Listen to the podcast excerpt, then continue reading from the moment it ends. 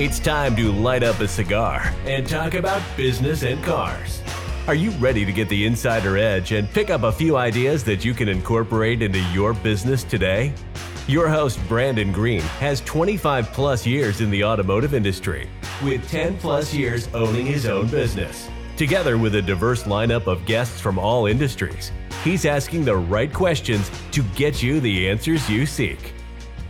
All right, everybody, welcome to Business Cars and Cigars. I have an awesome individual with me today. Uh, the ma- marketing savage himself, Mr. John Highley, is here. Uh, tell us a lot about what he does and uh, help you guys improve on some things too. This is definitely the dude to talk to about marketing. So, John, you want to uh, tell us a little bit about yourself and kind of what you do and yeah, my man. You know, it's interesting uh, because I know you're talking to like a big car audience, and uh, you know that's the industry that I was pretty much born in.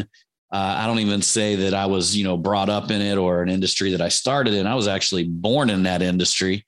Uh, in fact, you know, something that a lot of people may not uh, know about me, uh, unless they follow me in the automotive industry, is that literally, like, I painted my very first car when I was like 13 years old. Um, wow they had a program uh, at school, and I, I, was one of them kids. Like I didn't like school, man. To be honest with you, and I didn't really see the value of going to a place and learn a bunch of shit that I really didn't think I was ever going to use. Uh, and I just really didn't like authority or anything like that when I was a kid. So um, they put me in this program where I was able to go to school half a day and I was able to leave and work half a day. Well, my grandfather, he had a little um, little used car lot. And it was a little car lot. You could probably only fit about 15 cars on it. Um, but he sold about 350 cars a year. So he was very well known in the town. And, you know, he, as soon as he got them, he sold them. And uh, he actually uh, taught me how to paint my very first car. I mean, I was doing body work when I was like, you know, 11, 12 years old. I was out there sanding on cars. My uncle was a mechanic. Uh, learned how to do detailing at a very early age because that was what he had me doing, you know, to begin with. I had to clean up the cars, things like that, get them ready. I mean, just all kinds of crazy work. But I ended up painting my first car when I was, uh, you know, at the age of 13 years old. And I still remember it was one of them two toned, um, you remember them uh, Astro minivans, oh, like, oh, yeah. like not just the regular ones, but the ones that were kind of tricked out, the ones that had the, the roof on top of them. They had the uh, little TV player in there and the wood yeah. and all that stuff. But it was like a minivan, you know, at the same time. And I remember that being the very first vehicle that I'd ever painted. And uh, man, I just fell in love with automobiles. As you know, I'm uh, I'm always looking for a decent car. I mean, I've had so many different cars throughout my life. It's kind of like why I do what I do. You know, we all we all need these like drivers, or we need these things that keep us motivated. And I'm just constantly, man. You you look at me on my phone. I'm just like looking through cars and seeing, uh, you know, like right now the market values just went insane, of course. Yeah. Yeah, it's um, crazy. Yeah, so the used car market's on fire right now, but uh, yeah, so I pretty much grew up in the automotive industry, man, and uh, you know, it took me. Uh, I was a salesman early on. Uh, I even sold one of my very first cars uh, at the age of like, it was very young. I can't remember. It was very young. It was even younger than that. At you know, 11, 12 years old, I ended up selling my first car, and I sold it to uh, a neighbor kid who was just getting his his driver's license. So he was like 15 years old, and uh, I remember out there demoing the car for him and taking him through, and you know, uh, just really uh, at that at that age, it was just a bunch of bullshit. I was like opening the door, closing it, like, hey, the door opens, the door closes. Look, car starts, right? and uh, and I remember you know him and him and his dad coming back and actually buying that car. So um, at an early age, I just knew that I had something with marketing, with sales. I mean, this was just, you know, you know, in my blood. Um, all the way to the point where I like to tell people that, you know, later on in life, I became a street pharmacist and, uh, essentially, you know, essentially for many of you, y'all out here in the automotive industry, you guys know what I'm talking about. Uh, but essentially, I started out, you know, selling anything I could get my hands on, and that included, you know, uh, things like all different kinds of marijuana and you know all all types of uh, pot and uh, LSD, mushrooms, you know, anything that I could get my hands on, I would get it. And man, I seen the markup on that stuff, and I was like, wow, I can make a ton of money and uh, that's the very first thing that got me into a lot of trouble as well, man. Um, so literally when I was uh, 19 years old, we had our, our first uh, child and uh, that's about around the time they kicked the doors and dragged me out of there. kicked down oh. the doors, dragged me out of there, and took me in for my first uh, big wrap. And uh, that was ultimately that was also my very first wake up call because I've always been an individual that, you know, they almost had to kick in my door and drag me out of there before I would learn my lesson and then start doing things a different way. So early on that's uh I mean, that, that's my early life is you know auto, you know cars and ended up uh you know working got in got into being a street pharmacist. And uh you know still to today that's definitely got the highest margins. Uh you know the one thing about when you sell like you know weed or when you sell uh you know uh drugs like you really don't have to be a good salesman uh, it's just got to be good stuff and then people will buy it that shit sells itself. Yeah, I'm happy. I actually I don't. And the funny thing is, like, I don't even smoke weed like now. And uh, you know, of course, years ago when I was a kid and stuff like that, I don't even drink alcohol now. I don't do any of that stuff. But uh, it was kind of you know where I grew up, man. And and um, I mean, it was it was. Uh, just a very uh, regular occurrence to like one of my good friends growing up was a crack dealer and uh, you know where I grew up in Ohio was just um, man, there was just all kinds of crazy stuff going on. I, I can still remember the day when I walked in and seen my buddy uh, loading a gun with uh, you know at a very early age, loading a gun with uh, gloves on, and I looked at him. I was like, "What are you doing, man?" And he's like, "The shells, man." He's like, "You don't want to touch the shells," you know. So I was like getting schooled at an early age on pretty much you know how to live a life that was you know leaning towards the criminal criminal uh, side of things and uh, to be honest with you man i really really didn't know any better my entire life in fact my dad i grew up with my my father was actually in prison my uh, grandparents adopted me my mother she abandoned me at like a very early age which later on I found out that that was uh, part of my abandonment issues that I had with women later on, because there was times early on when me and my wife would get into an argument and I had to be the first one that left. Like I would just literally shut down on her and say, okay, I'm gone, bam, off to the bar or off to a friend's house or just gone. And I found out later that that was like a response mechanism to being left at an early age by my mother and uh, just the weird things that you do in life. And later on, when you become uh, an individual who likes a little bit of self discovery and, and you start learning things about yourself, you learn all this stuff. So, you know, growing up with a father that was in prison and a mother that left me at an early age, I was uh, raised by my grandparents. And really growing up, um, the expectations of everybody around me was that this, this kid's going to end up in prison, right? You know, this kid's going to end up like killing somebody, you're going to end up in prison, going to end up selling, you know, drugs to the wrong person. You know, all of these things were were labels that a lot of people put on me at a very early age. And uh, to be quite honest, um, the environment that I grew up in uh, was a fighting environment. I mean, I could probably been in a hundred plus street fights just as a kid alone. I've got, I could sit here and show you. You're we're on a, with my knuckles right here. You see the ones that are shorter yeah. my right hand, all broken, broken here, broken here. Um, just from from you know the the environment that I had to grow up in. I mean, you had to fight back then. It's not like it is. I always tell my son, it's not like it is today, especially where the where you know he grew up at. Yeah, very nice area and stuff like that and uh, their little fights that broke out in school and stuff like that. I'm like, bro, you don't even you don't even know, man. We had to worry about you know getting jumped by a gang of people and you know all of these things that uh, went down whenever I was growing up. But I also believe that growing up in, in that environment uh, made me very self aware uh, and also made me very aware of human nature. Um, and also made me a lot tougher, man. There's just not a lot that um, you know, uh, I, I think it's like because a lot of people say that you know I got some of the highest risk tolerance they've seen in some business things. There's a lot of times I pushed in the chips like over and over and over again.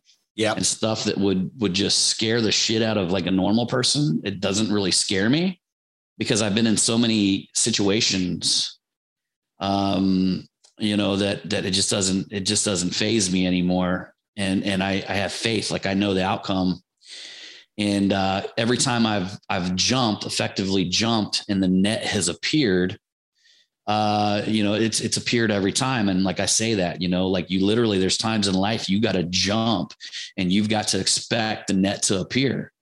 And the only thing that's going to hold you back is fear of hitting the concrete. Well, I mean, if you've hit the concrete hundreds of times physically, you don't have fear of hitting the concrete anymore. That makes a lot of sense. Yeah. you know, so I consider that a gift. I mean, I, yeah. I really consider that a gift growing up that, uh, you know, I've been, I've been in that environment. Uh, I wouldn't know how to handle life, man, if I grew up in a soft environment where uh, I hadn't learned the things that I learned about people, about things, about the world, stuff like that. So transitioning from uh, selling cars or street pharmacy um, into what you're doing now, that's a, a little bit of a change, ain't it? It is, man. And I'll tell you, like, kind of how I got started. Uh, this is kind of for the automotive industry here. You guys will know what I'm talking about. There's a lot of people that don't. Um, believe it or not, I was working for this guy that had a detailing shop down the road from my house. And he had uh, had a real nice little shop there, but he had a contract with one of the big car dealers. And um, as I'm working with him, he kept coming in and talk. He kept coming in and talking about. Mind me, like I'm 16 years old, 17 years old now and I'm working for this guy. And he keeps coming in talking about how these uh, these guys who fix the dents in the car uh, down at this car dealership, and back then it was Dave Arbogast, and I think he's still around. He back, uh, back up in uh, Ohio, and uh, we were doing all of his cars. I mean, the guy had a massive car dealership, you know, two or three different big brand names, and uh, he sold a lot of them too. so we're detailing cars there, and this guy keeps talking about all the big money that these dent guys are making and what I found out later on, he was talking about paintless dent removal. And all I kept remembering is him telling me like how much money they were making. And he was very jealous about it. He was like kind of uh, complaining about it. You know, here he is, the detailing guy, detailing cars. Back then, we were detailing cars for 50 bucks each. Oh, wow. And you know, that was the going rate back then. The detailing yeah. market has went in the opposite direction. But, you know, we're talking, gosh, 24, 25 years ago you know, the going rate was 50 bucks each. And that's back when $100 a day was a good day, you know? and, uh, you know, nowadays it's, that's really not a lot. So, uh, you can barely get a wash nowadays for that. you can barely get a wash. I, I, get a wash all the time, and I pay much more uh, than fit. I usually pay around fifty bucks for a wash and a vacuum. Yeah. Uh, so, but you know, that being said, I just kept hearing him talk about these dent guys, and I, for some reason, I was just, uh, uh, I, it just, it was something. It just seemed like there was something there. Like I heard something there. My intuition said, you know, you got to look into this. And I remember back then I got online, I started Googling around and uh, found a few places, two or three places that did training. And then I found, because uh, I didn't have any money back then, not a lot anyway. And I ended up finding one that was willing to finance me. So I had to go to my uh, my great grandmother at the time and get her to co-sign a loan for me to get finance to go out and, and have training at this school. Uh, so I ended up uh, doing that, and we ended up going out to Southern California. And I, I, got training, I got my tools, I got all of these things. Well, I came back into the world with training, tools, and all of these ideas, but I honestly didn't know what I was doing. And I don't know if it was because it was a earlier age, but uh, any anybody who is in the the paintless dent removal craft, it does have like a two year learning curve, meaning that you really got to do it for like two years solid before you come anywhere near good.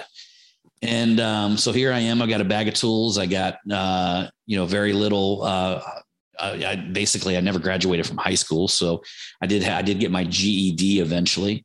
So here I am with a bag of tools, very little little education, and uh, I had to go out and build a business. And uh, I still remember I also got my grandma to co-sign for me to get a 1990, back then it was a 1998 Ford Expedition. Okay. And uh, it was uh, the Eddie Bauer version, right? Yep. So honestly, like back then, I mean, we're talking about 2001, 2002. I mean, I was rolling, you know? Yeah, and was, uh, it was a uh, nice car back then and i uh, got my grandma to co-sign so here i got this car i've got these tools and uh, man it was just literally uh, being hit in the face for like three years solid like day in and day out getting turned down getting rejected getting into jobs that were over my head not being able to finish the things that i was doing and all, all this kind of stuff you know that just happened over and over again and i still remember to this day i had a few people that gave me a chance and one of them was a car dealership by the name of alan besco's and I'm out there at Alan Besco's, and I still remember the day that I seen the dents. I was like literally three years into it. And I'm sitting there working on this car dealership on these dents, and all of a sudden it's like the light flipped, and I all of a sudden knew what I was doing. And so I'm literally like faking my way through this shit for like three years, man. And and you know, the dents looked somewhat better, but I honestly like did not really. I had people convinced that I knew what I was doing, but I did not know what I was doing, man, for like three years in this business. And um, I was so young too. I mean, we're talking about, you know, I mean, shit, I was barely old enough to buy alcohol at the time. Uh, by the time I was three years into it. And, uh, you know, I'm walking into these car dealerships trying to pitch myself and all this stuff. I mean, it's honestly, I'm very surprised that every one of them didn't just laugh me out of the door. And uh, lo and behold, right. So I, I, I figured out, I'm like, okay, well, now I can do it. Right. All of a sudden, it was like overnight, a light switch just flipped and I became good at it. I mean, like, we're decently good. And what happened with me, like, I don't feel like I really had the luxury of having like the real big car dealerships that would just give you the tiny little dents and stuff like that. I was literally thrown into the freaking dog pit, man. I was doing like car and credit lots. I was doing like any any work that you could possibly do. And when you went to them dealerships, they didn't want the little dings fixed. They wanted big old deer hits fixed, and they wanted all of this crazy shit repaired on their cars that the normal uh, dent technician back then just wasn't doing. So here I am thrown into a shitty situation again. And there was times I remember uh, Brandon working all day long and not being able to fix the dent and not being paid and just going home with my head hung and uh, you know I, I gave it all i had and and that's all i could do. But each and every time that i did that i learned a little bit more and i learned a little bit more. So I told myself, I'm like, you know what? This is about the time YouTube started coming around the corner, you know, online videos, stuff like that. We were putting them on my website and all that kind of stuff. Started getting some traction from my website very early on. So I went and bought a little Sony camera and I brought it along with me and I started taking video of these real nasty repairs and I started to get really good at it, man. I'm talking about stuff that was like cars checked into telephone poles. Uh, you know, we're talking about massive deer hits that would hit the front end of the car, collapse the fender, roll all the way down the side, buckle the side rails. I mean, full on, you know, jobs that were just insane from front to back. I was doing tree limbs that were falling down on the side of the cars and smashing the roof rails. And I was going in there and pulling them out from the outside using a technique called glue pulling.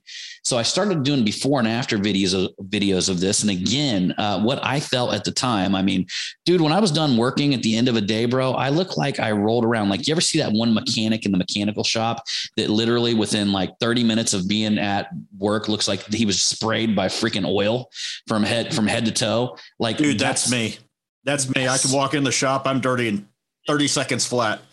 Dude, I look like that all day, man. I, I, can still remember the time the sweat wicking shirts came out. You know, the uh-huh. polos that would wick the sweat. I'm like, oh my god, I finally got a way to look at least somewhat decent throughout the day, right?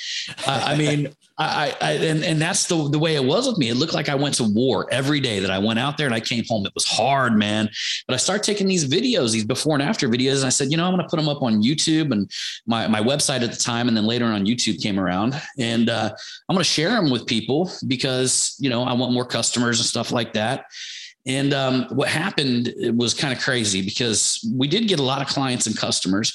I eventually ended up with uh, one of the the biggest, you know, franchise automotive companies in our area.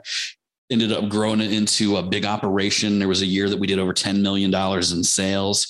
Um, but you know, it did not start out that way. We actually got to the point where people would specifically wait, you know, uh, two, three months just to work with me. And it was everything that I did, like all that hard shit that I did, like all these guys did the easy stuff. I went and did the hard shit. And then one day I surpassed them all. Right. And yep. that's because I documented the journey and I actually shared that journey. And a lot of that journey is still out there on YouTube. In fact, it's on, if you guys want to check it out, it's still on a channel that I have called the Tactical Dent Tech channel. It used to be called the Dent Magic John channel, but I changed it because I own a tool line in the industry called Tactical Dentals. Um, but long story short, what happened was was strange because I did it for to get business for clients and customers, and it worked really well for that. But what happened was dent technicians from all over the world, man, from like all, everywhere from like Australia to even uh, Brazil. I mean, like everywhere around the world, like all these dent technicians started watching my YouTube videos and they started contacting me. So uh, I said, you know, there's got to be something here, right? And at the time, I was doing the videos and uh, was doing all of that stuff. So I was learning how to do my video editing off of Kelby Training and Lynda.com. And I said, you know what? I bet people would pay for this education because I'm getting tired of answering emails. You know, I'm not getting paid to answer these guys and teach them what I was doing and all this stuff. And it's okay if you like two or three of them come in, but you get 20 or 30 emails, you know, a week coming in, guys asking you to help them. Like at some point, you just can't even answer them all because now you're cutting into family time. I'm also building and running a business.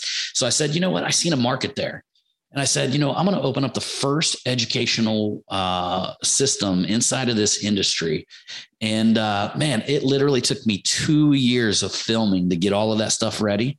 We had it in the pipeline for two years. And then in 2014, we launched denttrainer.com um, which later went on to be one of the world's largest educational systems and still is in the automotive industry. I'm currently not part of that. So I sold out last year or sold my part of the business last year because of other things that I'm doing. And I'm just wasn't interested in it anymore. But that being said, we went on and said, okay, well, well, now uh, we're we got the online training, right? So now we've got the automotive repair shops, we got the online training. How about we go ahead and uh, start training people in person? So we ended up opening up an educational company and training people in person. So we started doing these packages where people would fly in and get training from us and our staff. And then we said, you know, well, if we're training them there, well, why don't we have, uh, why don't we get sell them the tools? So I ended up getting into tool manufacturing and the craziest thing was a lot of people were just like, dude, like, cause they look at our tool line now and our tool line's got a couple hundred pieces of tools in it. And I mean, it's, it's honestly, it's the most premium tool line in the world. It's one of the most expensive ones. It's like the snap on of, uh, you know, our, that, that industry and uh, it's called the, the, Tactical Dent Tool line. It's sold at Anson Dent Tools, so they're the ones who licensed it from me, which was a big win as well. Awesome. Um, but you know, a lot of people are just like, man, how how did you do it, man? You've been in, you know, you're own, running these retail shops. You you got the online education. You're doing all this stuff, and now you're doing manufacturing and selling tools. Like, how did you even start in that? And to be honest with you, I literally took a pen and a paper and drew my first tool and I went to the phone book. And uh, at the time, I was staying in Dayton, Ohio. I went and, and there's a ton of manufacturers in Dayton. I went and looked through the phone book and went to the very first guy, probably AAA uh, tool manufacturing, called him, called the second guy, called the third guy until somebody picked up and agreed that I could come down there, show them my design, and they would make a prototype for me. And I literally, the first guy that I walked into, he seen my design. He said, Yeah, I could do that. Within about a week, he had a 3D model. And I tweaked 3D model and made some changes. And then within two weeks, I had a tool in my hands. That's awesome. By the following month, I had, you know, uh, hundreds and hundreds of tools in my hands. and uh, and then from there, you know, that line just took on its own life. It ended up growing. And then we said, okay, well, now we're selling them the tools we're selling them the training. We got the online education. We're actually selling the repair service, right? So why not go ahead and uh, teach them marketing. So at the time, people would realize quickly realize that that entire time I was learning how to build funnels.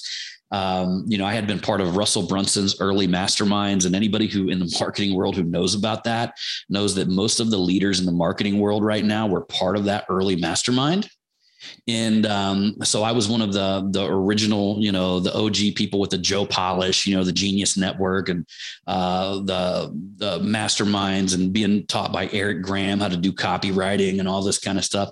Because at that time, I moved from my a, a part of my company from doing the dent removals and all that kind of stuff, all the way to becoming the marketer, and I ended up doing that with uh, Dent Trainer as well and I ran all of our sales. I ran all of our promotions. I built all of our funnels, assembled our entire team.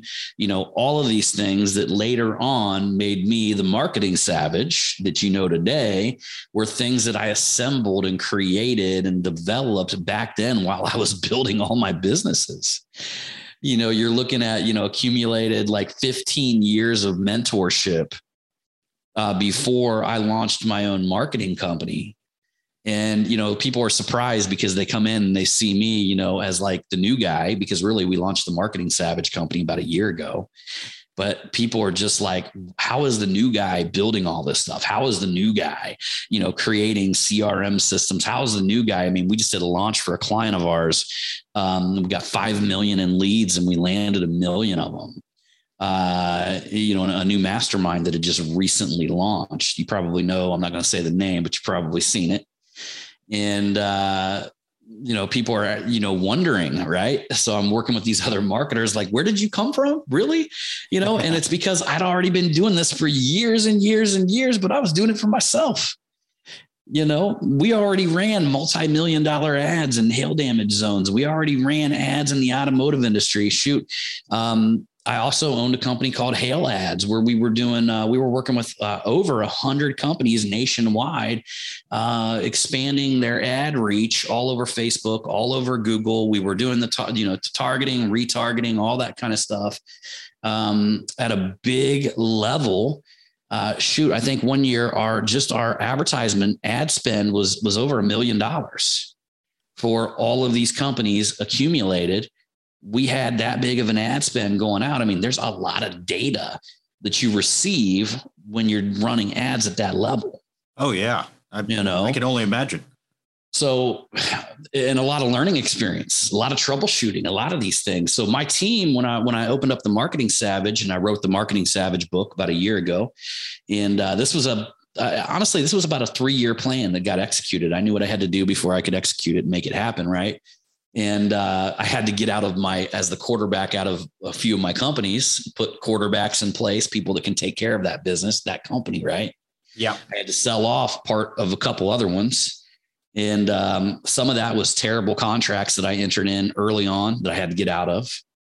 You know, there was a lot of little logistical stuff like that that I had to do to do what I'm doing today. And uh, you know, now we're on track. We're doing big shit. We launched our mastermind last month. Um, you may have seen some of the badass photos that we're getting. Uh, I did. I'm actually. Uh, I got your uh, Facebook pulled up here. I was looking at some of those just right before we jumped on and stuff, and got it got it accomplished during the snowpocalypse in Dallas and everything. We did, man. Eleven members couldn't show up because uh, you know DFW wasn't even taking flights in at that time. And uh, but you know uh, what I what I really want your listeners to realize what we just talked about here, what we just uh, because a lot of your guys are in the automotive industry. You guys, what I did, you know, and, and the big lesson I want you guys to receive from this is I enterprised. So I took one product and I talk about this. I've got an entire speech that I do on this the hidden gold mine that's in your business. I took one thing, this automotive repair, and I figured out every single thing that I could sell that would be an, uh, a direct income from exactly what I was doing. Okay. Yep. So, uh, and and it's it's it's called enterprising. It's literally taking your business and figuring out like how many different things you can sell inside of that business, and if they complement each other, man, it's incredible. You know, I'll give you an example of that, Brandon um, when I launched Dent Trainer, uh, was the world's largest educational system.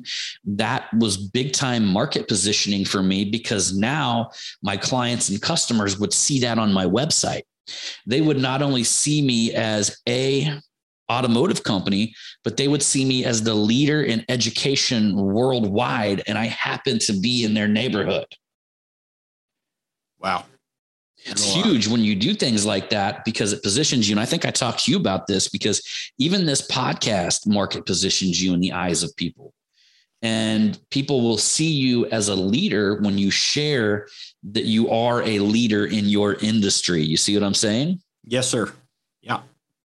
So, and it's a cool thing that you're doing here. You know, uh, I'm sure there's going to be so many things that uh, the automotive technicians and the people that uh, love to listen to your podcasts are going to learn.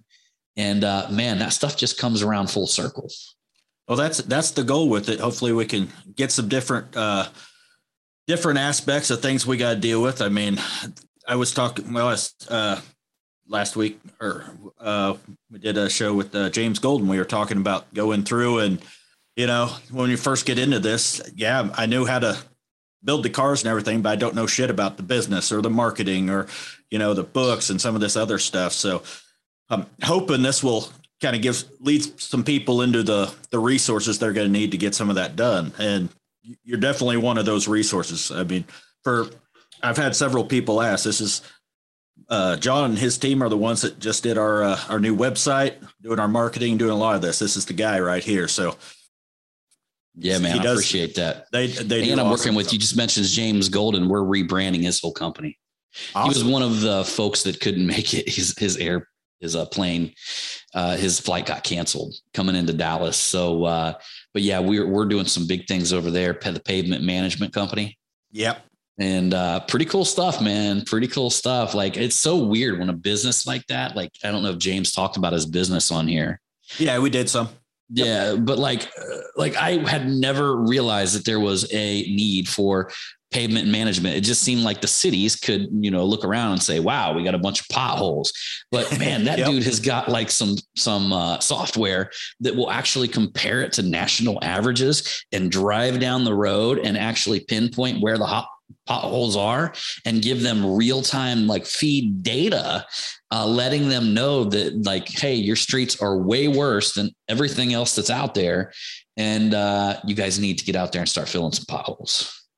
Yeah. Yeah. He, t- he talked about some of that some of the stuff he's uh he didn't mention too much about it what he's what's coming uh, but he said he's got some new stuff that's going to be even even more awesome. So he's got a software that's going to be really really cool coming out. That's that's awesome. I, am happy for him. I, I, I really do like that dude. Ever, ever, since the first time I got to meet him, and he's a good one, always, man. Yeah, well, all you guys are. I, you know that. Oh yeah, man. There's not very many people that I, I can say that I don't like inside of Apex. I mean, you know, they get their occasional scammer, and uh, you're going to get that inside of big groups like Apex. Yeah and but they quickly find these people and it doesn't take long for them to realize and kick them out, uh, which is super important because I mean, you know, there's there's a lot of people that make a lot of money in these groups. If they get a scammer in there, uh, they can take advantage of a lot of people. Yeah, real quick. Where sure. where people where a lot of scams come down are investments. When you get people that start talking a little too high and mighty about a certain investment. Now we we know the investors in the group that are good. You know, I think we were talking about Tony Kasai, who owns the Insider Investor Club. That's probably one of the one filters, you know, him and Jeff Ducharme and, you know, th- those guys, right? Like them are the guys that I trust. Yep, but when exactly. some, uh, when some new guy comes along and, and he starts talking about how there's no risk, that's when you know it's bullshit. If anybody wants to pitch an investment to you and they say there's absolutely no risk, then you need to turn around and walk the other way because that's a bold faced lie. There's never an investment that does not have a risk associated with it. I mean, the world could fall apart tomorrow. You know, there that's the risk. Yeah. that's that's a risk. Mm-hmm. You know, it, it's honestly nothing's guaranteed when it comes to an investment. So that's a one of the things I learned from Tony and working with Jeff and all them guys. That man, that's the, like one of the buzzwords they look out for. So you got to be careful.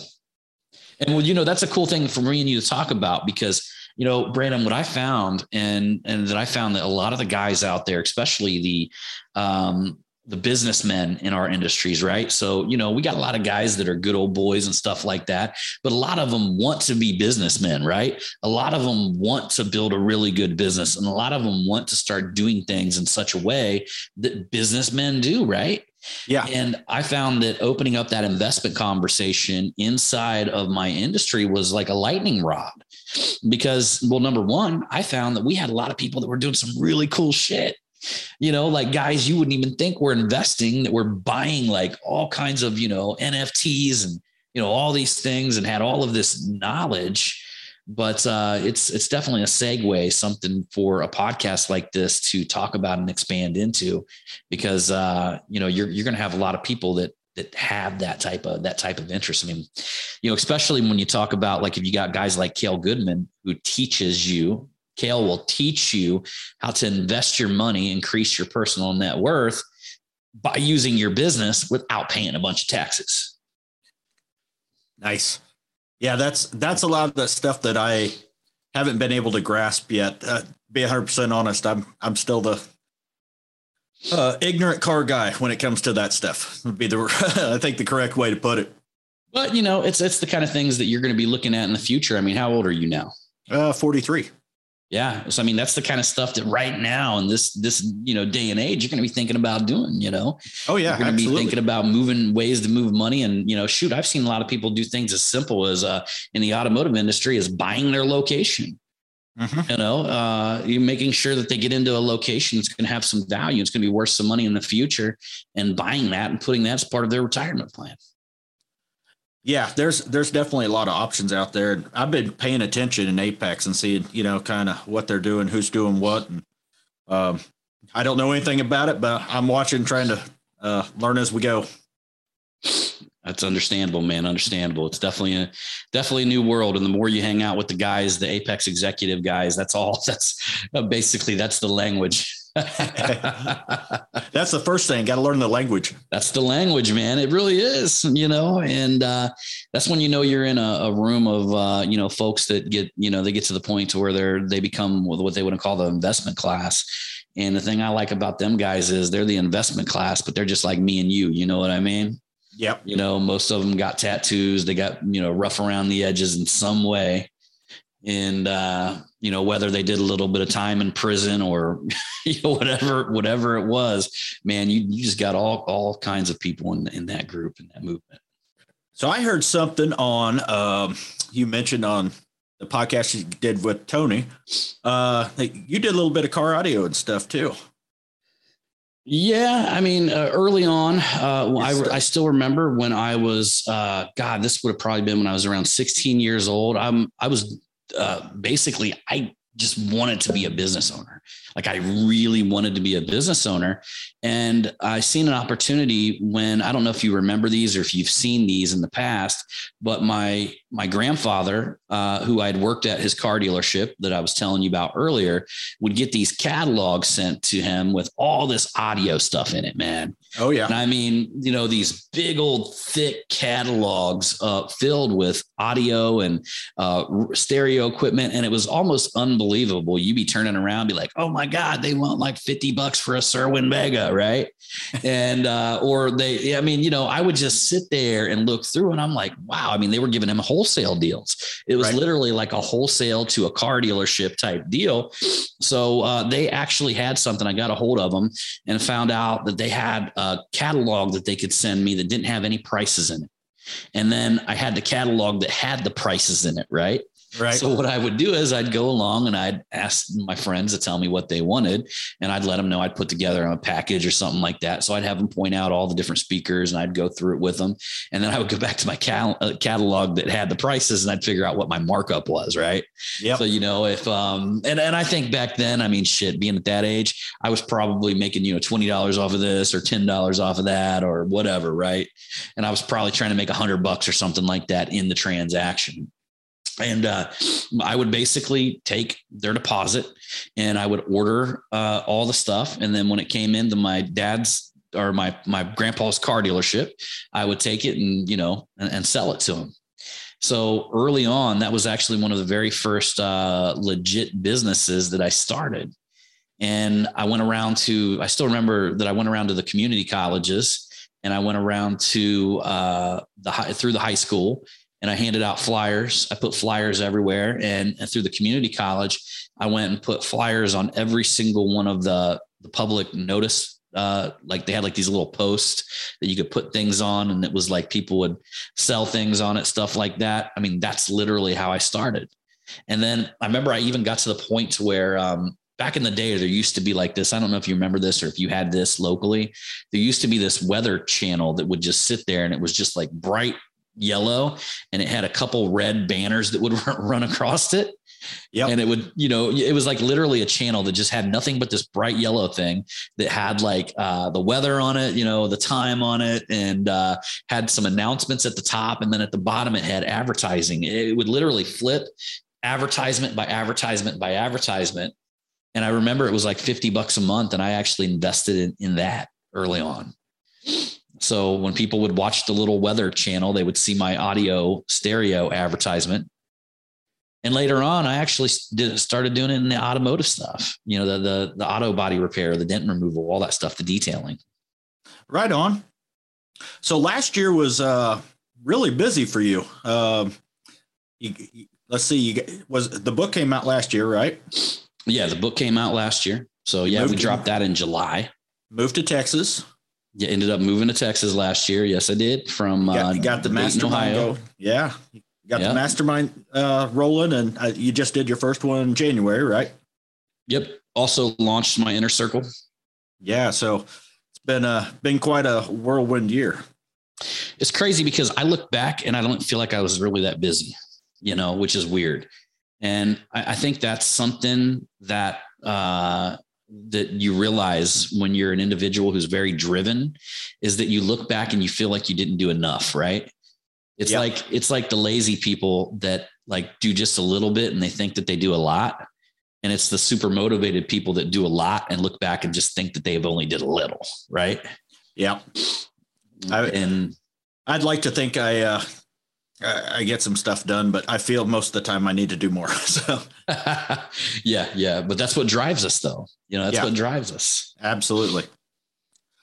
So, um, I also seen. Uh, I think you had posted up. You bought a uh, a new Mercedes not very long ago. I bought. Yeah, I got two two new ones. I bought a brand new S class, and then I brought bought a brand new GT. Oh, nice. Yeah, the four door GT.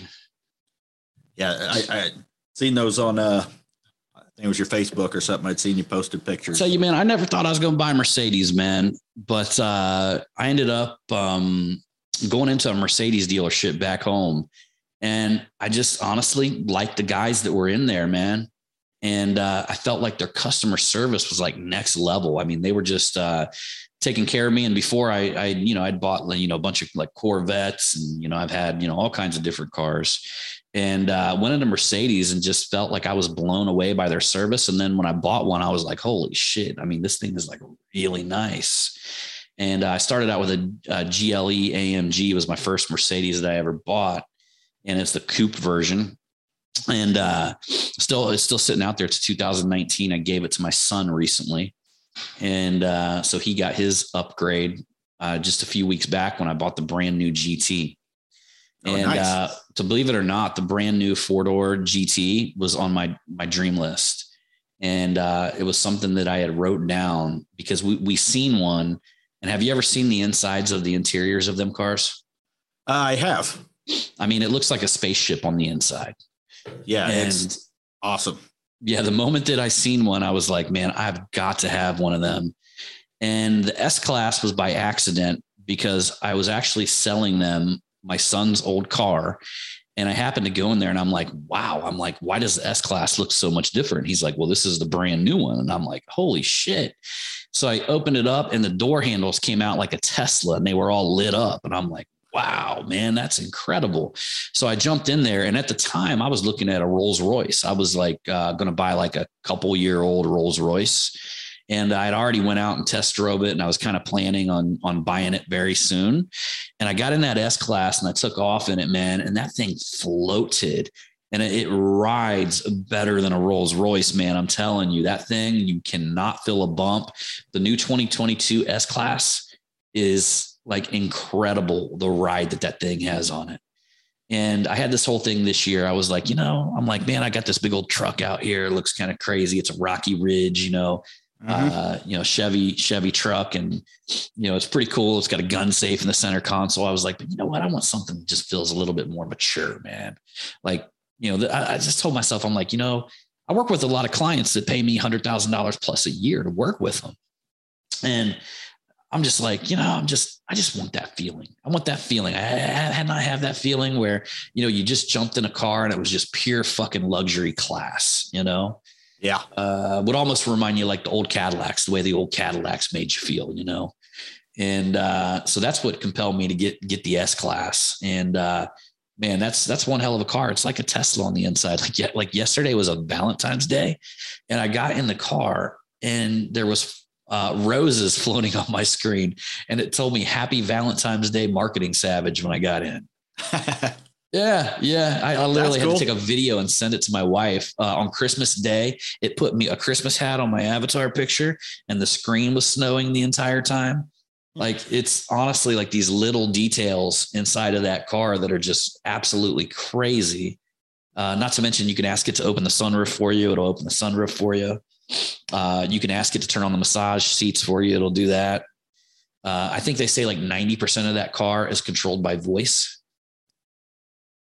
Wow. I, I don't think I'd heard that yet. That's that's neat. Yeah, you can set up hand gestures as well.